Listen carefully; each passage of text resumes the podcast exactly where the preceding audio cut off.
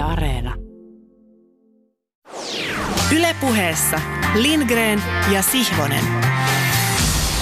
Tervetuloa kielin kertomattomissa olevan kokeellisen urheilupuheen taikapiiriin, sikäli kielin kertomattomissa olevan, että tämä pitää omin korvin kuulla. Ja sitähän kuulija siellä parhaillaan tekee aikaansa voimiaan ja vaivojaan säästämättä. Joten vielä kerran tervetuloa kuulija parahultaiseksi tunniksi mukaan.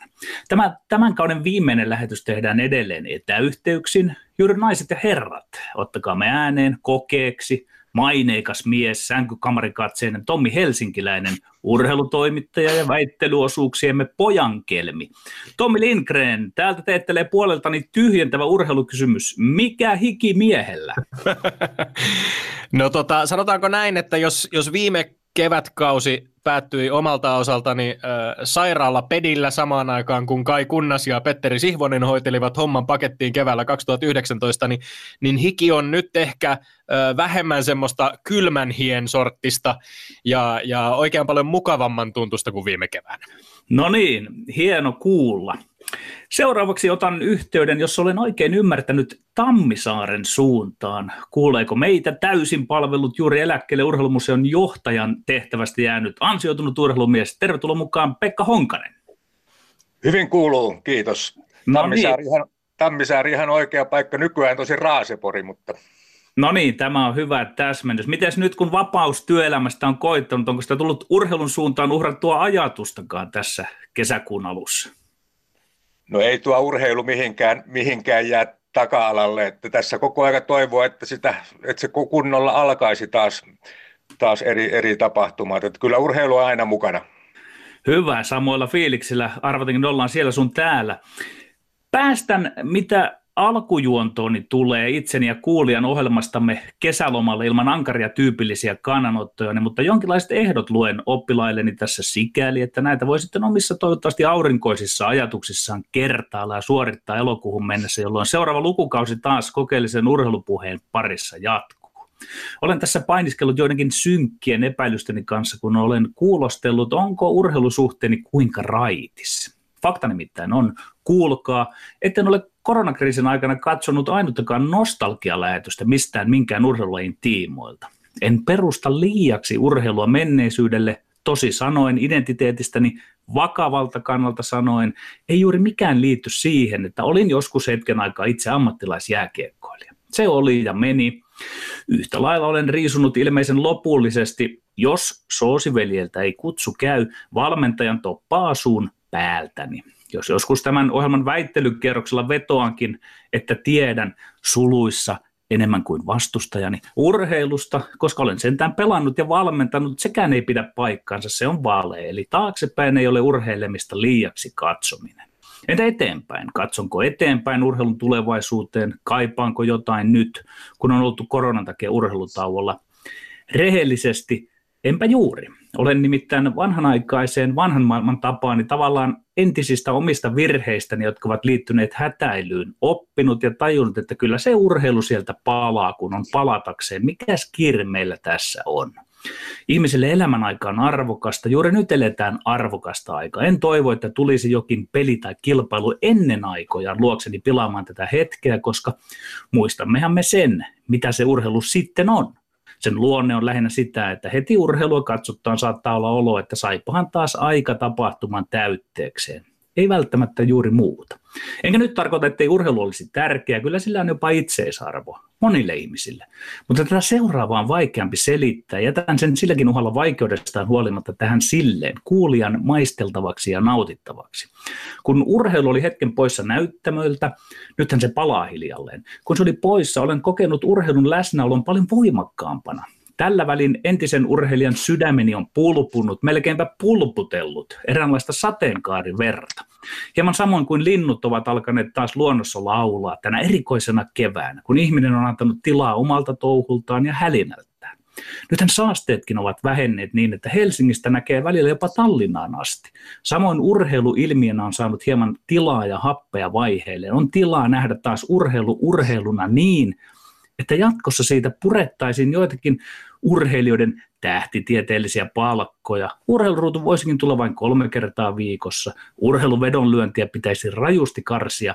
Ottelukierroksia voisi olla vähemmän. Formulasirkuksen voisi vähintäänkin puolittaa, ettei se koneisto lentelisi lentokoneilla ympäri maailman. Älyttömyyksien älyttömyys, massiiviset kesäolympialaiset kannattaisi nykymuodossaan lopettaa ehkä kokonaan, joka toi, toisen urheilun kaksi ja puoli tuntisen vahtaaminen urheilun ystävä voisi vaihtaa sen sieltä sohvaltaan omaan liikuntasuoritukseen. Ihan vain noin muutamia mainitakseni näitä, joista voimme olla aika yhtä mieltä. Kun tuon kaiken näin muotoilen tuollaisella varsin ymmärrettävällä urheilukansan kielellä, ilman kokeellista krumeluuria, eikä tässä voi muuta kuin aavistuksen pelätä, että pian taas mahdoton ja poispilattu viihdebisnestynyt huippuurheilu sitten kuitenkin omaksuu entisen asentonsa. Se olisi kamalaa, ja se on oleva kamalaa, luulen, pelkään. Hurinta on, että kun se mahdottomuksi mennyt viekas vanha konna, viihdebisneistynyt huippurheilu palaa, sen tekijät ja kuluttajat tuskin huomaavat, että taas mennään, varavan pyörä pyörii. Ja pienellä brändillä tässä käsikirjoituksessa se näkyy lukevan tätä kaikkea, mitä juuri äsken puhuin urheilusta. Voi ajatella, voi ajatella allegorian tai jopa metaforana kaikelle elämälle jälkeen ja ennen koronapandemian. Vaan on tämä ollut ihanaa aikaa, että minäkin vanha parta sain vielä nähdä ja tuta, miten elämä on upeaa, kun urheiluakin sai hieman hengähtää. Vaikka itse en suin surmin tuhlaisi elämän aikani katsomalla vaikkapa jalkapallon Espanjan MM-kisoja vuodelta 1982, ovathan ne kuitenkin paljon parempaa urheilua kaikkineen järjestelyinen kuin se, mitä tapahtuu siitä 40 vuoden päästä, eli 2022 Katarissa. No, loppuun lupsakasti. Massojen onneksi nykyurheilun kaikki valta ei ole minulla. Tekisin siihen aivan liian suuria muutoksia. Vaan jonkinasteiseksi onneksenne olen tänään mukana tässä matkuessa, jossa me olemme Lindgren ja Sihvonen. No kyllä olemme ja Pakko kysyä näin heti kättelyssä, että mitä mieltä siellä Raaseporin suunnalla Pekka Honkanen on tästä Petteri Siivosen väittämästä, josta hän totesi, että josta voinemme olla samaa mieltä, että kesäolympialaiset tulisi lakkauttaa kokonaan. No kyllä täytyy tässä vaiheessa jo todeta, että olen Petterin kanssa eri mieltä. Tämä luo hyvä, hyvän pohjan meidän väittely, hyvä jännite. väittelykisalle, joka, joka edessä on. Mielenkiintoisia, mielenkiintoisia pieniä knoppeja sisälsi Petteri Siivosen alkupuhe. Myöskin muun muassa sen, että ei aio jääkiekkovalmentajaksi palata, ellei veli Toni Sihvoselta kutsu käy. Näin mä olin sen tulkitsevina, niin tämähän on jonkinasteinen jääkiekko-skuuppi suorastaan, jos, jos nyt eletään tällaista aikaa, jossa jääkiekosta ei ihan kauheasti kuitenkaan muuten kirjoitella tässä vaiheessa urheilun No, jätetään se äh, rauhaan. Tämä viikko on ollut... Ähm, hyvin erikoinen. Ympäröivä maailma on roihunnut siihen malliin, että use, myöskin urheilu, joka usein rajautuu oman kuplansa sisään, on tullut vahvasti osaksi keskustelua ja halunnut tulla osaksi keskustelua. George Floyd on urheiluuutinen, kuului yhden kuuntelemani podcastin otsikko. Ja Yhdysvalloissa poliisin tappaman mustan miehen George Floydin tapaus onkin johtanut poikkeukselliseen määrään kannanottoja ja näitä on tullut urheilijoilta ja valmentajilta ennen kaikkea Yhdysvalloissa, mutta myös ympäri maailmaa maailmaa. Niitä on nähty, nähty Bundesliigasta, niitä on nähty äh, formulakuski Lewis Hamiltonilta ja monilta monilta muilta. Tällä tavoin äh, urheilu ja yhteiskunnat, joissa nämä huippuunsa viritetyt atleetit tekevät työtään, nivoutuvat yhteen. Ja siksi päätin tähän lähetykseen ripustaa kotistudioni seinälle siis kaksi kuvaa, joita et nyt siellä radiokuulija, arvon radiokuulija varmastikaan näe, mutta voit kuvitella ne. Toinen näistä kuvista on se kuva Meksikon olympialaisista 1968 200 metrin pikajuoksun palkintokorokkeelta, jossa seisoo ei kaksi, vaan kolme protestiin osallistuvaa miestä. Tommy Smith, USA, kultaa, Peter Norman, Australia, hopeaa ja John Carlos, pronssia.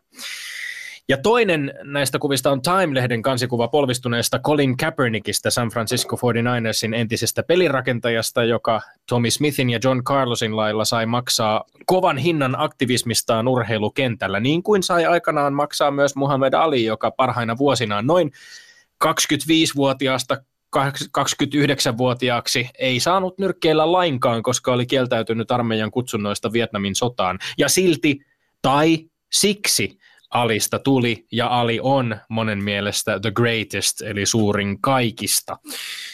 Urheilumaailmassa todellinen ja äärimmäisen vakava sekoittuu kevyeen, leikkimieliseen ja jopa ei-todelliseen. Näin kirjoittaa Tuomas Nevanlinna jalkapallon ja uskonnon välisestä suhteesta tuoreessa Kentän valtaajat-kirjassa. Johan Häitsinga kysyy, mistä on peräisin pelin tai leikin pyhä vakavuus? Miten on mahdollista, että ne herättävät ihmisissä yhtä paljon, ei enemmän kiihkeyttä, intohimoa ja kokemuksia perimmäisen äärellä olemisesta, enemmän intensiteettejä kuin juuri mikään todellisen elämän tapahtuma tai tilanne? Mistä nousee se, että peli, leikki ja fiktio ovat lainausmerkeissä elämää suurempia. Ja myöhemmin Nevellinna jatkaa, Häitsingan mukaan leikin viehätys perustuu sille tiedolle, että kyseessä on vain leikki. Se, joka ei tiedä, että kyseessä on leikki, ei voi kokea liioin pyhää vakavuutta. Tietoisuus leikin leikkiluonteesta ja pyhän vakavuuden kokemus liittyvät siis yhteen. Mutta tämä kuulostaa ristiriitaiselta. Eikö pyhä vakavuus tarkoita väkisinkin sitä, että pelin leikkiluonne on päässyt unohtumaan? Peli edellyttää, että siihen pelaajana tai sivustajännittäjänä osallistuva on tietoinen tosielämän ja leikin välisestä erosta. Suhteessa pelin illuusioon leikkiä on aina valistunut. Hän tietää, että se ei ole, ettei se ole totta. Mutta koska kuviteltu naivi toinen ei tiedä, tämä tarjoaa paremmin tietäjälle verukkeen uppoutua illuusion iloihin. Näin peli kaksinkertaistaa nautinnon. Peliin kohdistuu nyt sekä paremmin tietämisen että illuusion psyykkiset lataukset. Pelin kautta saa itselleen sekä valistuksen pullan että ekstaasin rusinan. Mä aion ehdottomasti muistaa valistuksen pullan ja ekstaasin rusinan, kun omat tunnetilani seuraavan kerran pyhän vakavan leikin äärellä joskus liikaa pääsevät kiihtymään. Ja henkilökohtaisesti ihailen myöskin kaikkia niitä urheilun äärellä leikkiviä aikuisia miehiä ja naisia, jotka ehkä ymmärtävät parhaiten oman työnsä leikkiluonteen, kun päättävätkin ottaa kantaa paljon urheilua, paljon leikkiä suurempiin, tärkeämpiin ja todellisempiin asioihin, jotka ymmärtävät, että I can't breathe tai Black Lives Matter ovat niin tärkeitä asioita, että ne koskettavat suoraan myös urheilun parissa leikkivää ihmistä, homoludenssia, termi, joka on muuten juuri peräisin mainitun Häitsingan kirjasta vuodelta 1938, johon Tuomas Nevallinnakin viittasi. Ah, hieno filosofi, hieno, hienoa äh, kirjoitusta urheilun, jalkapallon ja, ja uskonnon välisestä suhteesta. Äh, tässä on kevään aikana vahvistunut myöskin tunne siitä, että oi että olisi aika herkkupalla saada Tuomas Nevallinna myös vieraaksi keskustelemaan kanssamme Petteri jona, jonain päivänä. Mutta laitetaan kutsua menemään ja palaamme näihin asioihin sitten hänen kanssa. Pyhän vakavina mekin leikimme tänään, kun vielä kerran ennen lomille lompsimista hieman väittelemme. Ja nämä ovat viikon kolme väittelykysymystämme. Yksi. Jalkapallon Bundesliigassa neljä pelaajaa ilmaisi tukensa Yhdysvalloissa poliisiväkivallan uhrina kuolleelle George Floydille, minkä seurauksena Saksan jalkapalloliiton kerrotaan käynnistäneen tutkinnan mahdollisista sääntörikkomuksista. Tulisiko pelaajien rasismin vastaiset viestit luokitella FIFAn säännöissäkin kielletyiksi poliittisiksi kannanotoiksi, kyllä vai ei? Kaksi. Formula 1 kuusinkertainen maailmanmestari Lewis Hamilton arvosteli Instagramissa F1-sarjan kollegoitaan hiljaisuudesta rasismin vastaisessa taistelussa. Oliko Hamiltonin kritiikki paikallaan, kyllä vai ei? Ja Öö, nyt tulee hieman erikoinen öö, pala sitten loppuun, kun kaksi väittelyaihetta oli jo lukittu. Saatettiin Yleisradion väittelyneuvostosta tietoomme, että kolmannen väittelykysymyksen joukkoistaminen kevään 2020 viimeisen lähetyksen kunniaksi olisi ehdottoman suotavaa, joten päädyimme kysymään Twitter-kansalta ehdotuksia, joita tulikin runsaasti ja äärimmäisen monipuolisesti. Pienen erityismaininnan haluan tässä antaa at palloholistille, eli Kontulan FC Kontussakin juniorivalmentajana vaikuttavalle futismies Julius Carlsonille, pitkälle oppineelle kuulijallemme, jonka kysymys, onko väitteleminen varhaisen erikoistumisen laji? Kyllä vai ei? Selvisi ehdottomasti maalikameran kuvaan, mutta jäi lopulta niukasti korkeimmalta korokkeelta. Kolmanneksi kysymykseksi valikoitui nimittäin lopulta Pekka Honkanen sinun entisen kollegasi urheilumuseon erikoistutkija Kalle Rantalan esittämä kysymys, joka kuuluu näin. Onko huippuurheilu korkea kulttuuria, kyllä vai ei? Kaikessa lyhykäisyydessään ja kauneudessa meillä on tällä kertaa hyvin pitkää kysymystä ja hyvin lyhyttä kysymystä ja väittelyt ovat samanmittaisia eli kolme minuuttia per väittely. Petteri, näytät aika valmiilta. Kyllä. Kyllä. Tuomarikin näyttää, näyttää valmiilta, joten eiköhän lähetä liikkeelle näillä, näillä väittelyillä. Kokonaiskilpailuhan on tämän vuoden osalta jo ratkennut, kuten tiedämme, mutta tämän viikkoisen kevään viimeisen ottelun jälkeen tiedämme, kirjataanko urheiluväittelyhistorian 2019-2020 annaaleihin loppulukemat 2218 vai 2119. Ja sitten liikkeelle. Ensimmäinen väittelykysymys. Jalkapallon Bundesliigassa neljä pelaajaa ilmaisi tukensa Yhdysvalloissa poliisiväkivallan uhrina kuolleelle George Floydille, minkä seurauksena Saksan jalkapalloliiton kerrotaan käynnistäneen tutkinnan mahdollisista sääntörikkomuksista. Tulisiko pelaajien rasismin vastaiset viestit luokitella FIFAn säännöissäkin kielletyiksi poliittisiksi kannanotoiksi, kyllä vai ei?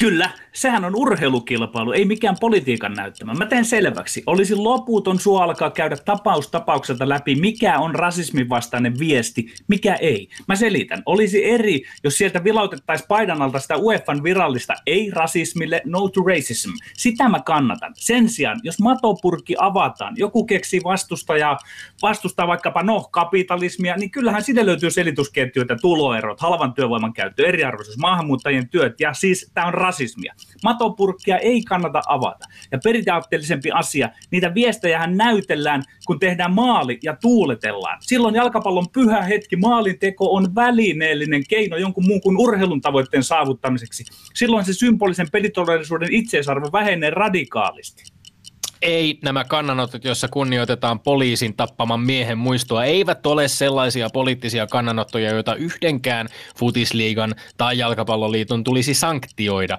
Näissä kannanotoissa on käytännössä kyse täysin samasta asioista kuin vaikkapa futisseurojen itse postaamissa valokuvissa, jossa HJK tai Honka tai Liverpool on koko pelaajiston voimin polviasennossa keskiympyrässä. Ja vaikka sääntöjen kirjaimen mukaan pelaajien olisikin ottelun aikana lainausmerkeissä kiellettyä esitellä viestejä tai muulla tavalla viestiä, että rasismin ja väkivallan on loputtava.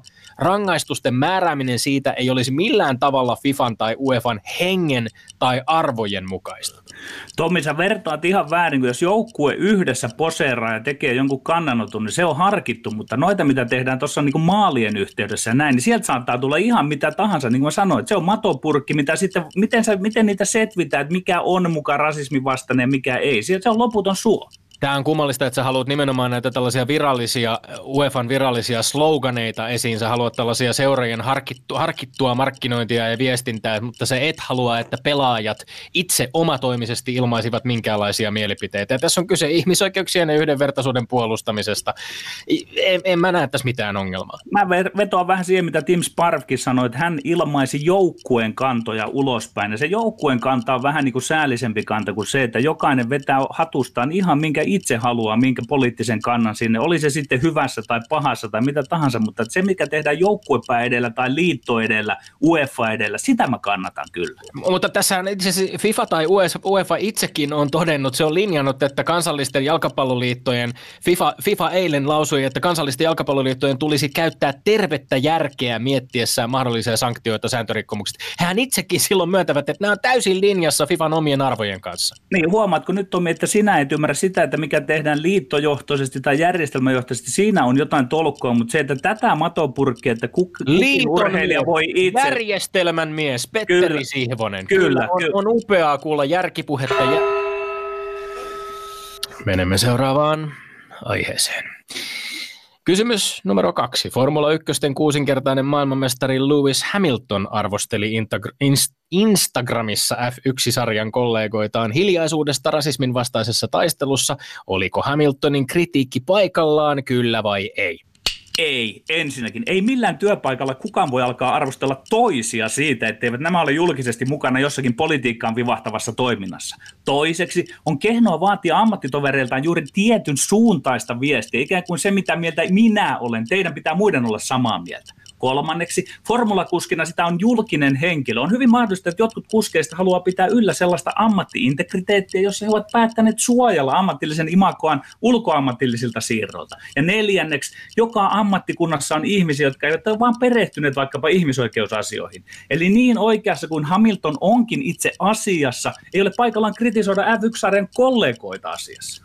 Kyllä Lewis Hamiltonin kritiikki mustana kuskina vitivalkoisessa ja upporikkaassa F1-sarjassa on ehdottomasti paikalla ja olikin hienoa huomata, että hänen kannustuksensa sai useat kuskit äh, Daniel Ricciardoa, äh, Charles Leclercia ottamaan kantaa rasismia vastaan. Tietysti tässä tämänhetkisessä kannanottojen tulvassa on ihan yhtä paljon kyse tietynlaisesta imagonhallinnasta, kauniista korulauseista, joita on sadellut yhtä lailla urheilijoilta kuin isolta kaupallisilta urheilutoimijoilta, mutta siltikään läheskään kaikkien kuskien some some ei todellakaan täyty solidaarisuusviesteistä tai kiinnostuksesta ihmisoikeuksiin, ja sekin on ihan ok. Mutta Lewis Hamiltonin viime aikoina löytämä halu monenlaiseen aktivismiin, vegaaniuden ylistämisestä, muuhun yhteiskunnalliseen vaikuttamiseen, se on harvinainen ja se on ehdottoman positiivinen asia.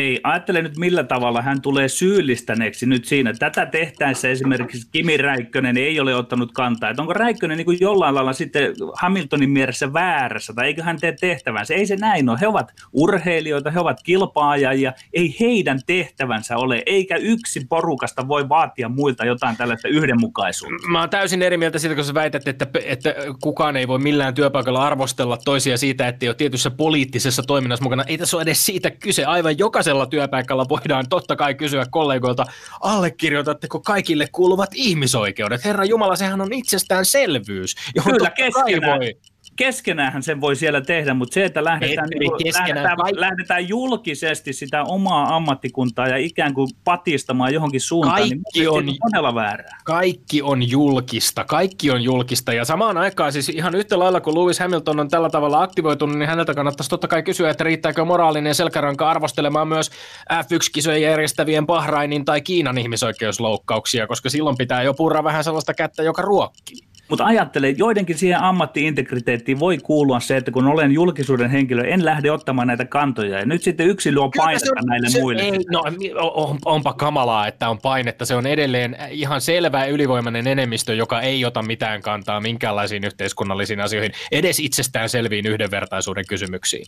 No miksei hän voi ottaa sitä yksin sitä kantaa, miksi painottaa sitten, että muidenkin pitää Meillä on täällä armottomat säännöt, kun kongi kumahtaa, sen jälkeen ei, ei sanaakaan lausuta, mutta lausutaan sanoja vielä peräkkäin hyvinkin paljon tästä viimeisestä väittelykysymyksestä, joka onkin oikea filosofinen herkkupala, joka kuuluu, onko huippuurheilu korkea kulttuuria, kyllä vai ei? Ei korkeakulttuurin vastakohta on populaarikulttuuri, mikä on kansantajuista ja laajasti suosittua, ja tämä on tärkeää. Sen kuluttajat kuluttavat sitä, eli tässä tapauksessa huippurheilua ajanvietteenään. Huippurheilu kulttuurisena toimintamuotona ja urheilijoiden ja valmentajien liittojen ja seurojen sekä maiden osalta on korkeatasoista luonteeltaan, mutta sen olemus on vastaanottajien näkökulmasta, kuten sanoin, kansaa laajasti puhutteleva kansantajuinen viihteellinen. Ei sovi unohtaa, vahvasti bisneistynyt. Korkeakulttuurin vastaanotto on erilaista. Sitä on muokattava viihteeksi, jos mieli siitä suosittua. Ja urheilulta puuttuu se korkeakulttuurin tärkeä ominaisuus, että se voisi halutessaan olla kiistämisen kulttuuria. Urheilu on populaarikulttuuria, ruumiin kulttuuria, uusyhteisöllisyyden kulttuuria, mutta ei korkeakulttuuria. Kyllä mä väitän, että huippurheilu voi ehdottomasti luokitella korkeakulttuuriksi. Kokonaan toinen asia, onko sillä mitään väliä määritelläänkö se. Kaikki kulttuurin luokittelu on enemmän tai vähemmän mielivaltaista ja yleensä sillä on sosioekonomiset perusteet. Korkeakulttuuria, yleensä rikkaan eliitin suosiossa olevat taidemuodot, mutta ei määrittely välttämättä kovin loogista ole. Joku jats on tästä hyvä esimerkki. Sitä on pidetty niin korkeakulttuurina kuin populaarikulttuurina. Joskus se taas kuuluu päivänselvästi ala- tai jopa vastakulttuurien maailmaan. Mä itse näen, että oli olisi hyvä riisua korkeakulttuurin käsitteestä täysin tarpeeton elitismin painolasti ja ajatella korkeakulttuurin olevan mitä tahansa toimintaa, joka paljastaa meille jotain poikkeuksellista, ylevää tai luovaa ihmisenä olemisesta. Tällöin ei ole mitään syytä ajatella, etteivät seiväshypyn, tenniksen, 50 kilometrin perinteisen hiihdon tai kierteisen sisäsyrjäpotkun kauneimmat ilmentyvät voisi olla myös korkeakulttuuri. Tommi, sinä nyt ehdotat, että tämä korkeakulttuurin käsite muutettaisiin, mutta jos nyt lähdettäisiin siitä, että kun on olemassa korkeakulttuurin käsite, on olemassa populaarikulttuurin käsite, ja meidän pitäisi tässä nyt sovittaa jompaan kumpaan urheilua, niin kai sinäkin ymmärrät, kun se on niin viihteellistä ja massoja puhuttelevaa, on. että on luonteva sijoittaa sinne populaarikulttuurin Petteri, puolelle näissä Petteri, oloissa tällä Petteri, hetkellä urheilu. On olemassa käsitteet, mutta ei ole olemassa mitään kivenhakattuja määritelmiä sille, mikä näiden käsitteiden piiriin kuuluu ja mikä ei. Voidaanko ruokakulttuurin piiristä löytää korkeakulttuuria. Ei välttämättä, jos ajatellaan kerroshampurilaista autokaistalla, mutta sitten jos ajatellaankin molekyyligastronomiaa tai Michelin-ravintoloiden huippukokkia, hyvää ruokakirjallisuutta tai jotain alkuperäislajikkeiden maatiaisten suojelemista, niin voidaankin puhua jo korkeakulttuurista. Si- si- sinä teet väkivaltaa tälle korkeakulttuurin käsitteelle. Mieti nyt huippuurheilua, kun se, se, on, se, on, se on viihdebisneistynyt, sillä tehdään rahaa. Se ei ole korkeakulttuurin tar- tarkoitus. Ja sitten ohitat kokonaan sen väitteen, että korkeakulttuuri on sellainen, että sillä voidaan kiistää yhtään jotain muuta. Ei vain eikö,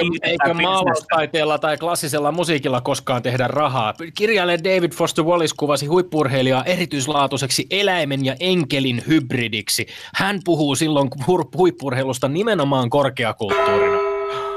Tästä, olisi, tästä olisi ollut mukava vääntää. Ja... tästä, tästä saattaa joutua jonkun toisenkin kolme minuuttisen joskus ottamaan. No, vedetään henkiä aivan sekunnin ajan ja jatketaan sen jälkeen ankarien tuomioiden parissa. Ylepuheessa Lindgren ja Sihvonen. Eikös niin, että meillä on aika tuota kokenut tuomari radioolosuhteessa tällaisia, ei nyt ehkä tällaisia väittelyitä tuomitsemaan, mutta kerropas hieman Pekka siitä. Niin joo, tietysti kyllä urheilutietokilpailujen tuomarointi on paljon, paljon helpompaa kuin näiden väittelyjen tuomarointi. Siinä on jo selvät, selvät ehkä e, kirkkaammat oikeat ja väärät vastaukset kuin näissä kysymyksissä, mutta nyt joka tapauksessa nämä, nämä pitäisi äh, käydä läpi. Äh, mennäänkö ihan kronologisessa järjestyksessä ykkösestä kolmoseen vai kuinka, kuinka ajattelit? Mennään kronologisessa järjestyksessä järjestyksessä, eli aloitetaan ykkösestä. Kyllä, eli ensimmäisessä kysymyksessä puhuttiin Bundesliigan jalkapalloilijoiden kannanotoista ja FIFAn säännöistä. Minkälaisia merkintöjä tuomari Honkasella on tästä väittelystä? Väittely oli erittäin, erittäin tasaväkinen ja hyvä, että tuo tuli myöskin tuo FIFAn tai jalkapallo yleensä no racism tuli, tuli esille kummankin, kummankin puheenvuoroissa. Tämän ykköskohdan ratkaisi kuitenkin Petterin matopurkki. Se oli, niin, se oli niin hyvin keksitty, että matopurkkia ei saa avata, joten, joten ykköskohta menee niukasti, mutta ansaitusti Petterille. Hyvä, Yksi, kiitos. Yks, yksittäiset retoriset keinot ja, ja tota, oivallukset ovat aikaisemminkin näitä vääntöjä ratkaisseet. Se on aivan, aivan tota, perusteltu kriteeri, kriteeri väittelyiden, äh, väittelyiden ratkaisemiseen. Äh, täs, tässä jäi mietityttämään itse asiassa se, että, että tota, nyt voin jo sen sanoa, kun, kun tässä tuli turpaan, mutta tota, itse kävin tutkailemassa myöskin näitä FIFAn sääntöjä, että miten niissä itse asiassa määritellään nämä poliittiset kannanotot. Ne rajanvedot ovat aika, siis siellähän FIFAn säännössähän on kielletty myöskin tällaiset niin kuin henkilökohtaiset viestit ja itse asiassa yksittäisiin ihmisiin, eläviin tai kuolleisiin viittaaminen, se on aika, aika tarkkaan rajattu, että mitä pelitapahtuman yhteydessä äh, saa todeta. Ja, ja oli kiinnostavaa myöskin lukea esimerkiksi äh, Schalken joukkueen kapteenin ja USA-maajoukkueen 21-vuotiaan Weston McKennin kommenteista hän Forbes-lehdelle kommentoi, että kun hänellä oli ollut siis kapteenin nauhassaan ää, tämä viesti Justice for George, eli oikeutta George Floydille, niin, niin tota, oikeastaan ainoa asia, mitä hän katui, oli se, että hän ei ollut kertonut joukkuetovereilleen tästä etukäteen. Ja sitten hän totesi, että kun tuomari pyysi häntä poistamaan tämän viestin, niin oli vastannut, että ei aio tehdä niin, ja sitten la- lausui myöskin näin, tiedän, että säännöt kieltävät poliittiset kannanotot, mutta jos joku todella pitää tätä poliittisena kannanottona, en tiedä mitä sanoa. Eli tässäkin tavallaan tulee esiin se, että, että mitä me määrittelemme poliittiseksi, öö, vaihtelee totta kai eri ihmisten mielestä hyvinkin paljon.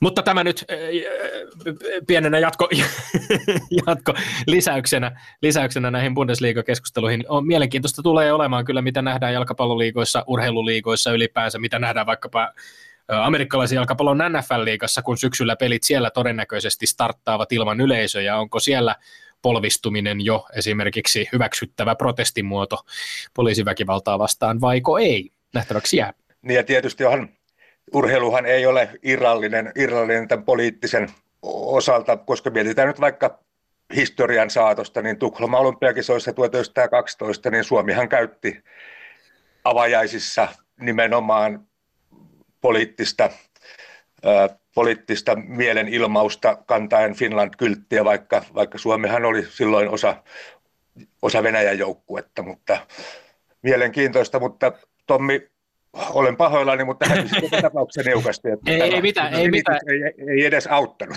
Täällä ei tuomari, tää ei lisäyksillä ei pyritty vaikuttamaan tuomarin päätöksiä ei yritetä kääntää millään tavalla. Kakkoskysymyksessä oltiin edelleen urheilu- ja politiikan välisessä suhteessa ja puhuttiin Formula 1 Lewis Hamiltonin esittämästä arvostelusta, kritiikistä kollegoitaan kohtaan. Kysyttiin, oliko se paikallaan. Mitenkäs tässä väittelyssä väittelijät suoriutuivat, Pekka Honkanen? Väittelijät hän suoriutuivat tässäkin erinomaisesti näkee, että olette väitelleet pitkään, varsinkin ilmeisesti keskenänne. Joo, kyllä. Ky- se on muuten hyvä huomio, hyvä lisäys. En, en tiedä, miten paljon te muuten väittelette sitten elämässäni, mutta, mutta näkee, että väittely on teille, teille, jos ei nyt itseisarvo, niin suuri harrastus joka tapauksessa ja mieluinen harrastus. Tämä oli mielenkiintoinen, mielenkiintoinen kysymys ja tietysti tästähän voi olla monta mieltä, koska tota, kyseessähän on niin kuin sinänsä yhden henkilön, henkilön asettama tai kertoma, kertoma mielipide. Argumentoinnit olivat kummallakin hyviä, mutta tuomarina päätän, että tämä menee Tommille. No niin, tasoittava, tasoittava, äh, tasoittava laukaus. tilanne, tilanne tasoittuu yhteen yhteen. Äh, Formula 1 tähän on tällä viikolla kantautunut uutisia siitä, että kausi tullaan käynnistämään ja ajamaan loppuun aika tiiviillä tahdilla. Siellä tullaan kisaamaan ainakin nämä alkukauden Euroopan osakilpailut. Useampana viikonloppuna jopa samoilla paikkakunnilla tullaan näkemään Formula 1-osakilpailuja. Mutta mennään sen kummemmin puhetta viimeiseen väittelykysymykseen, jonka tosiaan Pekka Honkanen sinullekin tuttu henkilö Kalle Rantala oli meille syöttänyt ja väittelyneuvostolle. Ja kysymyshän kuului, onko huippuurheilu korkea kulttuuria kyllä vai ei? Minkälaisia ajatuksia tästä? Tämä kysymyksenä herättää, herättää huomattavasti ajatuksia myöskin itsessäni ja, ja tältä puolelta, mutta itse asiassa mä henkilökohtaisesti en pidä koko korkeakulttuurisanasta. Minusta se on hiukan nykyyhteiskunnassa jo hiukan erikoinen, että puhutaan, puhutaan korkeakulttuurista ja sitten puhutaan kulttuurista ja sitten puhutaan populaarikulttuurista ja niin edespäin. Tietysti itselläni tästä on vankka, vankka mielipide, mutta en nyt viitsi sitä tässä sanoa, kun tässä pitää pelkästään arvioida se, kumpi, kumpi väittelijöistä tässä onnistui onnistui paremmin ja päätös on se, että kohdan kolme voittaa Petteri. Ai! No niin. Mahtavaa. Ihan ansaitusti, ansaitusti hyväksyn tuomion ja, ja tämä kavennus viimeisessä kilpailussa tarkoittaa sitä, että lopputuloksissa päädytään kirjaamaan lukemat 21-19, siis Lindgren 21, Siivonen 19, kauden 2019-2020 osalta Petteri, mikä fiilis? Sait tehtyä, täytettyä sen tavoitteen, minkä asetit silloin Janette Lepistön tuomaroinnin jälkeen, että kaikissa kolmessa viimeisessä osakilpailussa aiot viedä voit. Kyllä, kyllä. Joo, mietin, että olenko nyt yhden päässä vai kahden päässä, mutta se vaatii vielä tarkistuslaskennan. No, mutta y- yhtä kaikki, jos saan sanoa vielä sen, että väitte- väittelyneuvonantajani ovat tehneet ankarasti töitä, ja nyt kun olen muutaman kauden hävinnyt yhdellä tai kahdella, niin jäljet johtavat Mikkelin jukureihin. Siellä työskennelleet ihmiset, jääkiekkoihmiset ovat monta kertaa sen ratkaisevan tuomion antaneet Tommi sinuille, mutta minä palaan tähän elokuussa. Joo, Petteri, äh, mä kävin tässä pientä tarkistuslaskentaa ja, ja mielestäni tilanne meni niin, että kun neljänneksi viimeistä lähetystä tosiaan tehtiin, niin äh, sinun oli silloin saatava se kavennus, jolla olisi mahdollistunut, että viimeisessä kolmessa lähetyksessä olisit voinut päästä vielä tasoihin. Eli lopullinen äh, väittelyiden ero välillä me on siis kaksi väittelyä. Se on historiamme suurin ero näin lopussa, eikö niin? Se on todennäköisesti historiamme suurin. Urheiluhistoriassahan kirjataan monia niukkoja tuloksia, voittoja ja tappioita. Ja omakin mielikuva on, että aiemmat ovat päättyneet nimenomaan yhden erolla tai tasan. Mutta mitään niukkaa ei ollut kuitenkaan Pekka Honkasen tuomaroinnissa ja arvioinnissa tällä viikolla. Hyväksymme jälleen mukisematta tuomiot kuten aina ja kiitämme tuomari Pekka Honkasta arvovaltaisesta tuomaroinnista. Ja harjoitelkaa nyt väittelyä sitten kesälomanne aikana oikein olan takaa. Niin muidenkin kanssa se oli ihan piristävä hyvä huomio, että meillä on keskittynyt nämä väittelyhommat aika pitkälti keskinäiseen vääntöön. Toki toisinaan tulee ehkä sosiaalisen median puolella väännettyä myös verbaalisesti, kirjallisesti muiden väittelykumppanien kanssa. Ja siihen saa nyt keskittyä sitten kesän aikana, koska väittelyt on tässä ohjelmassa tauonneet kevään 2020 osalta. Kiitos Pekka Honkanen. Jatketaan keskustelua urheilusta ja urheiluhistoriasta. Ylepuheessa Lindgren ja Sihvonen. No niin, Pekka Honkanen, äh, olet juuri jäänyt 30 vuoden uran jälkeen urheilumuseon johdosta eläkkeelle. Ja haluaisin tässä heti alkuun kysyä sellaisen kysymyksen, että voiko urheilua museoida. Ja jos hieman tarkennan ja avaan tätä, niin on totta kai niin, että urheilun historiaan liittyvää kirjallisuutta ja esineistöä voi museoida, sitä voi asettaa esille ihmisten nähtäville, mutta se mitä ehkä ajan tällä kysymyksellä takaa on, että onko urheilu ja urheileminen itsessään jotain sellaista, joka, joka jää väistämättä miltä tahansa museoinstituutiolta tavoittamatta. Eli elävänä, kiihkeänä, nykyhetkessä tapahtuvana kilvoitteluna, joka ei oikeastaan koskaan lakkaa tai pysähdy, ei täysin edes koronaviruksen takia, vaan tavoittelee aina olympiaatteen periaatteita lainaten jotain nopeammin, korkeammalle, voimakkaammin. Eli kysymys kuuluu, voiko urheilua sellaisena kuin me sen tunnemme oikeastaan museoida? No tietysti sitä museointiahan tässä on itse tehnyt jo 38 vuotta, että olisi tietysti vähän, vähän epätoivoista ja sanoa, että sitä ei voisi museoida. Siis tietysti urheilumuseohan, sen perustarkoitushan on nimenomaan tallentaa, tallentaa niin urheilun kansalliskokoelma. Mutta tietysti on, on niin hyvä kysymys se, että miten, miten erilaiset kokemukset, miten erilaiset elämykset, miten erilaiset muistot – jotka sä oot itse henkilökohtaisesti kokenut kaukalon laidalla, kentän laidalla, olympiakisoissa tai muualla, niin miten, miten ne, saadaan, ää, ne saadaan tallennettua. Mutta nykyään siis urheilumuseokin ja niin kuin museotoiminta aika pitkälle Suomessa muutenkin, niin sehän on kehittynyt viime, viime vuosina aika, aika paljon, eli näyttelyissäkin yritetään tuoda aika pitkälle erilaisia elämyksiä, tarinoita, jonka, joiden kautta sitten ihmiset kokevat ja muistavat lapsuudestaan jotain, muistavat ja saavat sellaisen elämyksen siitä, että, että, että tämän, tämän hän on nähnyt esimerkiksi paikan päällä tai tällaisi, tällä, tällä, täten hän, hän pelasi lapsena pihapelejä tai muuta. Et, et urheiluhan on kokemuksia, se on elämyksiä,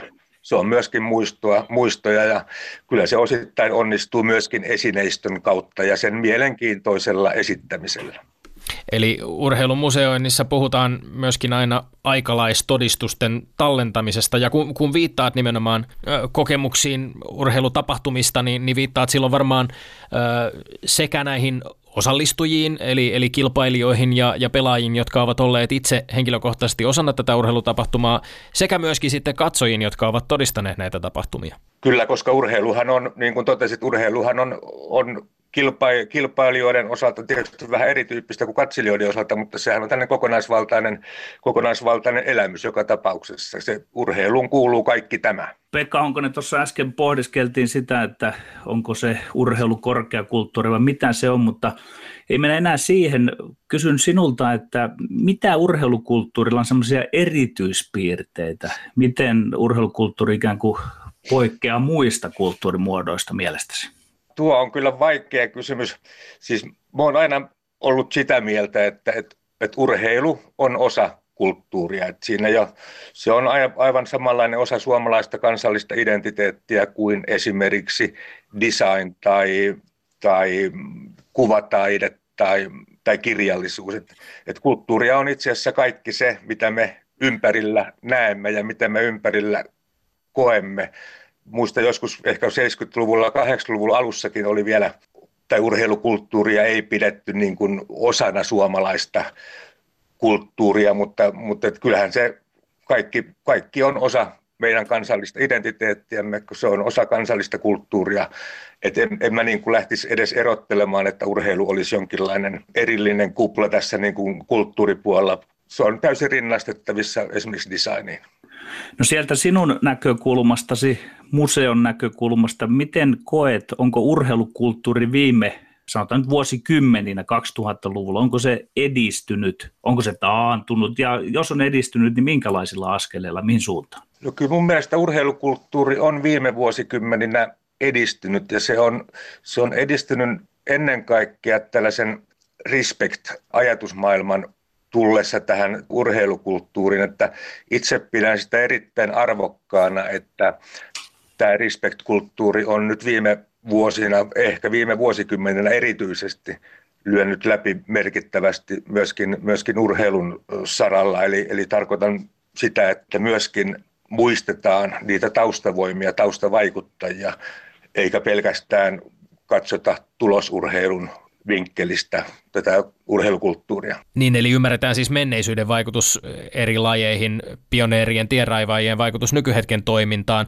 Voisiko sitten käänteisesti ajatella, että tämä tällainen menneisyyden tienraivaajien palkitseminen niin, niin viesti ehkä vähän siitä, että urheilulla on osittain joskus ongelma sen suhteen, että osattaisiin palkita ja tunnustaa näitä tekijöitä myöskin heidän aktiiviaikoinaan? No tietysti se olisi kaikkein suotavinta, että, että respect että muistaminen – arvostus tapahtuisi nykyhetkessä. Eli pystyttäisiin arvostamaan ja arvottamaan silloin, kun henkilö on vielä aktiivisesti mukana urheilusta, että sehän olisi kaikkein paras, mutta, mutta tietysti on se jonkin verran tietysti jälkijättöistä tämä, tämä respect niin ajatusmalli, mutta toivon, että se kehittyisi nimenomaan siihen suuntaan, että arvostettaisiin henkilöitä silloin, kun he ovat vielä aktiivisesti mukana Yksi ainakin semmoinen suhteellisen iso muutos, itse väittäisin, on ollut suomalaisessa urheilukulttuurissa ehkä se, että vielä 1900-luvulla voimakkaasti elänyt kollektiivisen kansallisen urheiluprojektin merkitys, joka suomalaista urheilukulttuuria on leimannut, on, on ehkä ainakin jollakin tasolla vähentynyt. Toisaalta urheilumuseo, jota, jota olet johtanut ja sen toiminta nivoutuu nimenomaan osaksi kulmakiveksi sitä suomalaista kansallista urheilukertomusta, kansallista tarinaa, jonka, jonka suomalainen urheilu on sieltä jostain 1900-luvun alkupuolelta lähtien muokannut ja muodostanut. Miten näet näet, Pekka Honkanen, onko tämä tarina edelleen sellainen voimakas, relevantti tai elävä asia myöskin näin 2020-luvulla? No kyllä tietysti historian saatossa urheilukulttuurihan on muuttunut toki tavattomasti. 1900-luvun alkupuolella tietysti urheilu oli täysin erilaista. Se oli täysin erilaista vielä 50-luvulla kuin, kuin nykyään. Mutta sehän kuuluu kaikkeen kehitykseen. Jos miettii esimerkiksi lajien kirjoa tällä hetkellä, niin sehän on, en edes osaa arvata, kuinka moni, monta kertaa enemmän meillä on erilaisia lajeja, jopa urheilumuotoja, kuin oli, oli 50-60-luvulla. Eli kyllä tämä niin urheilu kehittyy ja, ja niin kuin tietysti pitääkin kehittyä, niin kuin muukin yhteiskunnallinen toiminta. Että, että kaikkihan tämä kuuluu tähän kansalliseen tarinaan urheilumuseo on saanut tunnustusta ihan kansainvälisestikin sinun johtamanasi. Siitä tulee mieleen kysyä, että oletko seurannut myös sitä, että poikkeako suomalainen urheilukulttuuri sitten merkittävästi siitä urheilukulttuurista, mitä se on ehkä jossain muissa maissa. Jos ajatellaan, että meillä todella se oli kansallisten vankkureiden eteen sidottu silloin alkuun, mutta ehkä se oli muuallakin sitä, mutta sanotaan tämä nykyurheilu, onko siitä tullut kaikkialla – jollain lailla ihan samanlaista ja muuta, vai, vai vieläkö tunnistat jostain suomalaisen urheilukulttuurin? No, jos miettii kansainvälisesti, siis kansainvälisiä museoita, jotka kuuluu tähän olympiamuseoiden verkostoon, niin kyllä pääsääntöisesti siis urheilun tallentaminen on kaikilla samantyyppistä. Tietysti kansalliset näkökohdat huomioiden, mutta tietysti jos miettii josta teidän väittelyssänne taisi olla maininta Gatarista, niin tietysti on sanottava, että Gatarissa, mitä siellä tallennetaan, niin on tietysti vähän eri, erityyppistä kuin, kuin Suomessa, koska meillä ei ole esimerkiksi kamelikilpailuja, mutta Gatarissahan se on erittäin suosittu harrastus ja tietysti tässä museokontekstissa on, on mielenkiintoista. Katariin on kuitenkin tulossa, siis Dohaan on tulossa yksi suurimmista olympiamuseoista, mitä, mitä tähän verkostoon kuuluu, mutta, mutta perusvastaus tähän kysymykseen on, että kyllä se urheilun tallentaminen kansainvälisesti näiden, näiden museoiden piirissä on hyvin pitkälle samantyyppistä kuin, kuin Suomessa kansalliset painotukset huomioon ottaen. Yle puhe. Pekka Honkanen, sinut on usein mainittu julkisuudessa miehenä, joka pelasti Matti Nykäsen olympiamitalit, vaikka ö, usein on myös täsmennyt, olet täsmentänyt, että aivan yksin, että tästä, tästä kunniaa toki ole, ole halunnut ottaa, mutta joka tapauksessa nämä Nykäsen mitalit lunastettiin vuonna 1995 osaksi Suomen urheilu, urheilumuseon kokoelmia 220 000 markalla, eli niiden arvo määrittyi silloin sanotaan nyt kymmeniksi tuhansiksi euroiksi, ja, ja jokuhan voisi varmaankin ajatella, että että ne ovat vain mitaleita ja, ja puhtaasti esineinä itsessään niiden rahallinen arvo ei varmaankaan ole näin suuri, mutta, mutta miten sinä näet näiden olympiamitalien markkina-arvon syntyvän ja mikä niiden merkitys esimerkiksi urheilumuseolle on? Ja, ja ehkä jatkoksi tähän vielä näiden mitalien, mitalien arvoon, niin onko, onko vaikkapa Matti Nykäsen Sarajevon olympiakultamitali arvoltaan erilainen kuin esimerkiksi Maria-Liisa Kirvesniemen silloisen hämäläisen jokin kolmesta kultamitalista Sarajevon 84 olympiakisoista? No tietysti Suomessa kun ollaan, niin ei, ei voi tehdä eroa Maria-Liisa Hämäläisen tai Matti Nykäsen kultamitalien osalta. Tietysti Matti Nykäsen kanssa hän sovittiin silloin, kun kansalaiskeräys toteutettiin, että mitalien arvo on sen keräyksen tuotto. Ja tietysti se tuotti tosiaan hiukan yli 220 000 markkaa, joka nykyrahassa taitaa vastaan noin, olisiko se noin 40 000 euroa, mutta tietysti se on, mitalihan on kuitenkin vain mitali, mutta se, siinä mitalissa konkretisoituu se määrätty tapahtuma. Nykäisen tapauksessa esimerkiksi Kälkärin olympiavoitot. Ja tietysti niin kuin museaalisesti on erittäin vaikea, tai pyrimme välttämään yksittäisen mitalin arviointia, ja yleensä museot eivät annakaan rahallisia arvioita esineistöstä ylipäänsäkään. Ja, ja tietysti Nykäsen osalta, kuin sitten esimerkiksi Veikko Hakulisen osalta, niin se kokonaisuus on se tärkein. Eli on hyvä, että näitä kokoelmia, näitä mitaleita saadaan kokoelmana kuin siten, että ne hajoaisivat yksitellen maailman tuuliin. Eli siis kansainvälisissä huutokaupoissahan, erityisesti Keski-Euroopassa, Yhdysvalloissa, on aika paljonkin myynnissä mitaleita olympiakisoista. Kyllä, kyllä. Vielä mitaliaiheesta, kun kyseltiin Twitterissä väittelykysymyksiä tähän ohjelmaan, niin, niin yksi sellainen tuli Risto Kivisillalta, joka, joka pohti juuri tätä urheilijoiden mitalien kauppaamista, ja jota on esimerkiksi rahapulassa olevilta entisiltä urheilijoilta meilläkin nähty muidenkin kuin Matti Nykäsen kohdalla. Ja, ja Kivisilta esitti tällaisen kysymyksen, onko urheilijoilla kuitenkin oikeus tehdä mitaleillaan mitä haluavat? Ja ähm, kysymys oikeastaan kuuluu, että tässä tullaan tavallaan näiden mitalien symbolien kautta vähän semmoisen laajemman teeman äärelle kansallisen huippuurheilijan saavutusten omistajuudesta. Eli onko perusteltua jollain tasolla väittää, että, että urheilijoidemme saavutukset, huippuurheilijoidemme saavutukset, heidän koko uransa ehkä, niin ovat myöskin jollain lailla niin kuin kollektiivisesti niin sanotusti koko kansan omaisuutta, kuten, kuten meillä aika usein suomalaisesta urheilusta tavataan ajatella? No kyllä, kyllähän tietysti yksilitteisesti on niin, että mitalit kuuluvat urheilijalle – mutta tietysti museaalisesta näkökulmasta niin, niin niitä pyritään tallentamaan nimenomaan sen takia, että niiden määrättyjen mitalien katsotaan kuuluvan suomalaisen urheilun kansalliskokoelmaan. Ja urheilumuseon kokoelmistahan noin suurin piirtein varmaan 98-99 prosenttia on, on lahjoituksia. Et, et kyllä urheilumuseo niin kuin äärimmäisen harvoin esimerkiksi mitalia sitten ostaa, että ne on oikeastaan enemmänkin poikkeuksia kuin, kuin sääntö. Yle puhe.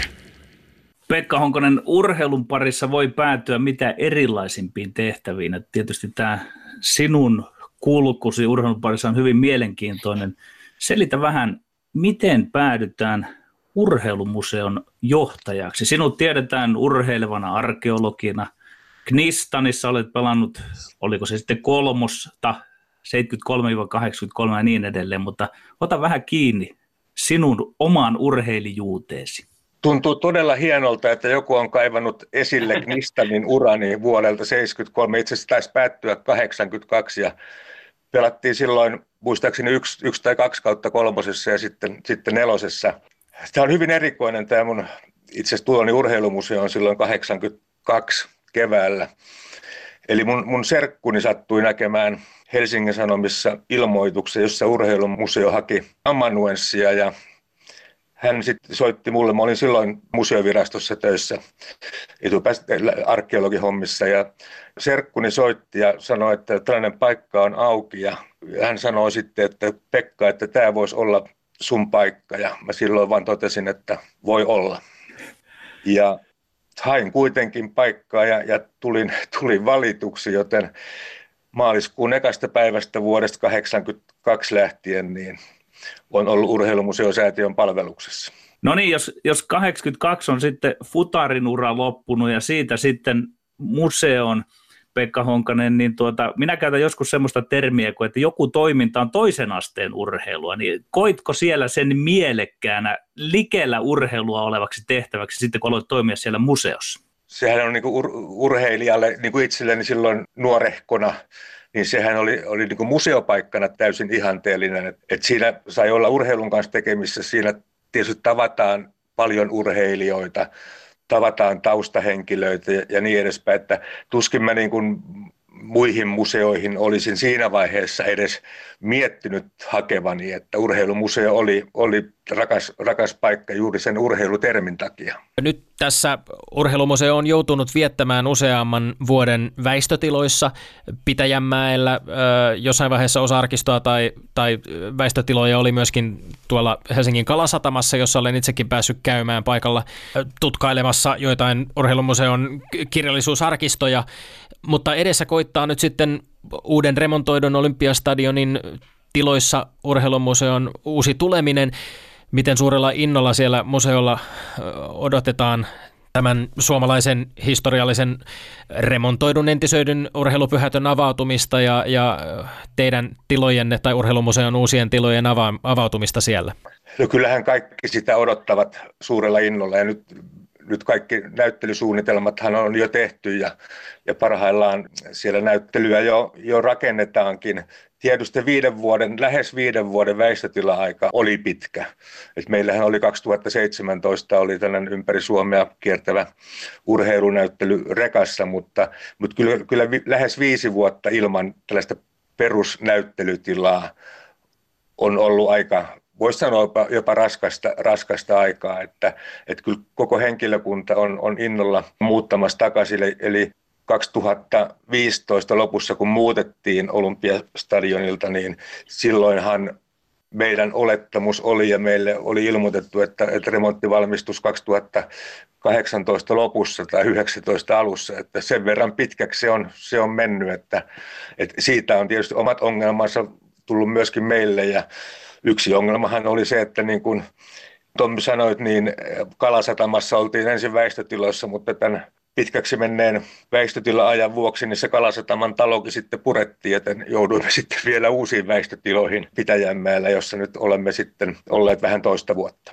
No Pekka Honkanen, minkälaisia terveisiä lähettäisit seuraajallesi? Ei niin, että antaisit mitään ohjeita, vaan, vaan jotenkin vähän niin kuin tämmöisen niin kuin yleisempänä ehkä keskustelun avauksena, että minkälaista tulevaisuutta ikään kuin toivot urheilumuseolla?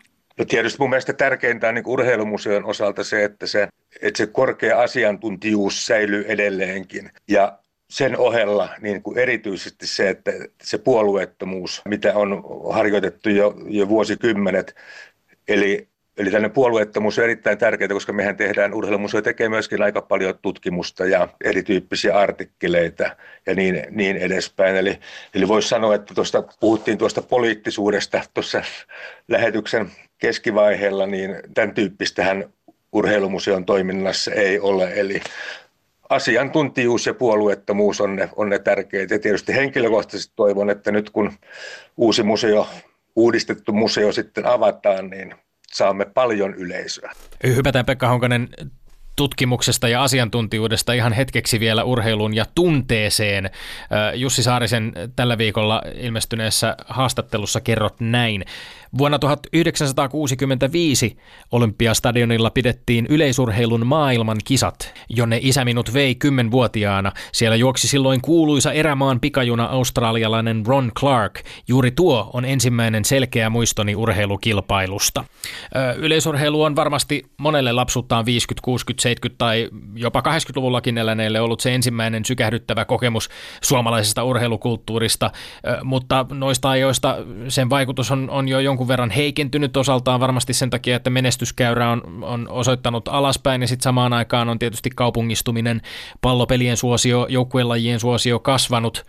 Ja itsekin sinut tunnetaan tietysti futismiehenä, sinut tunnetaan Manchester Unitedin kannattajana. Ja kuten tuossa aikaisemmin mainittiin, niin myöskin entisenä jalkapallon alasarja jyränä ja futaavana arkeologina, mutta sitten toisaalta taustalla on tämä intohimoinen suhde maastohiihtoon, erilaisia tehtäviä hiihdon ja, ja yleisurheilun parissa. Mihin sinä ennen kaikkea tänä päivänä asetat itsesi urheilumiehenä?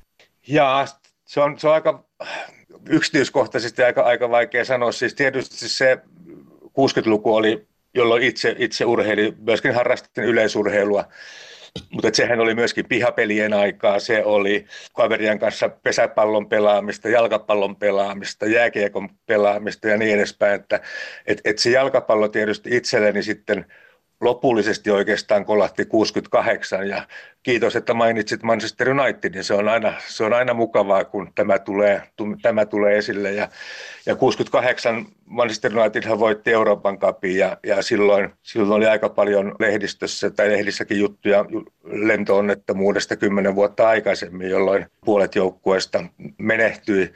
Niin se tavallaan kolahti itseeni silloin nuorena erittäin, erittäin syvälle. Ja, ja siitä lähtien tietysti United on ollut itselleni se joukkue. Ja noin urheilumuseojohtajana olen yleensä pyrkinyt aina välttämään sitä, että jostain suomalaisesta joukkueesta sitten tulisi intohimon kohde. Tietysti.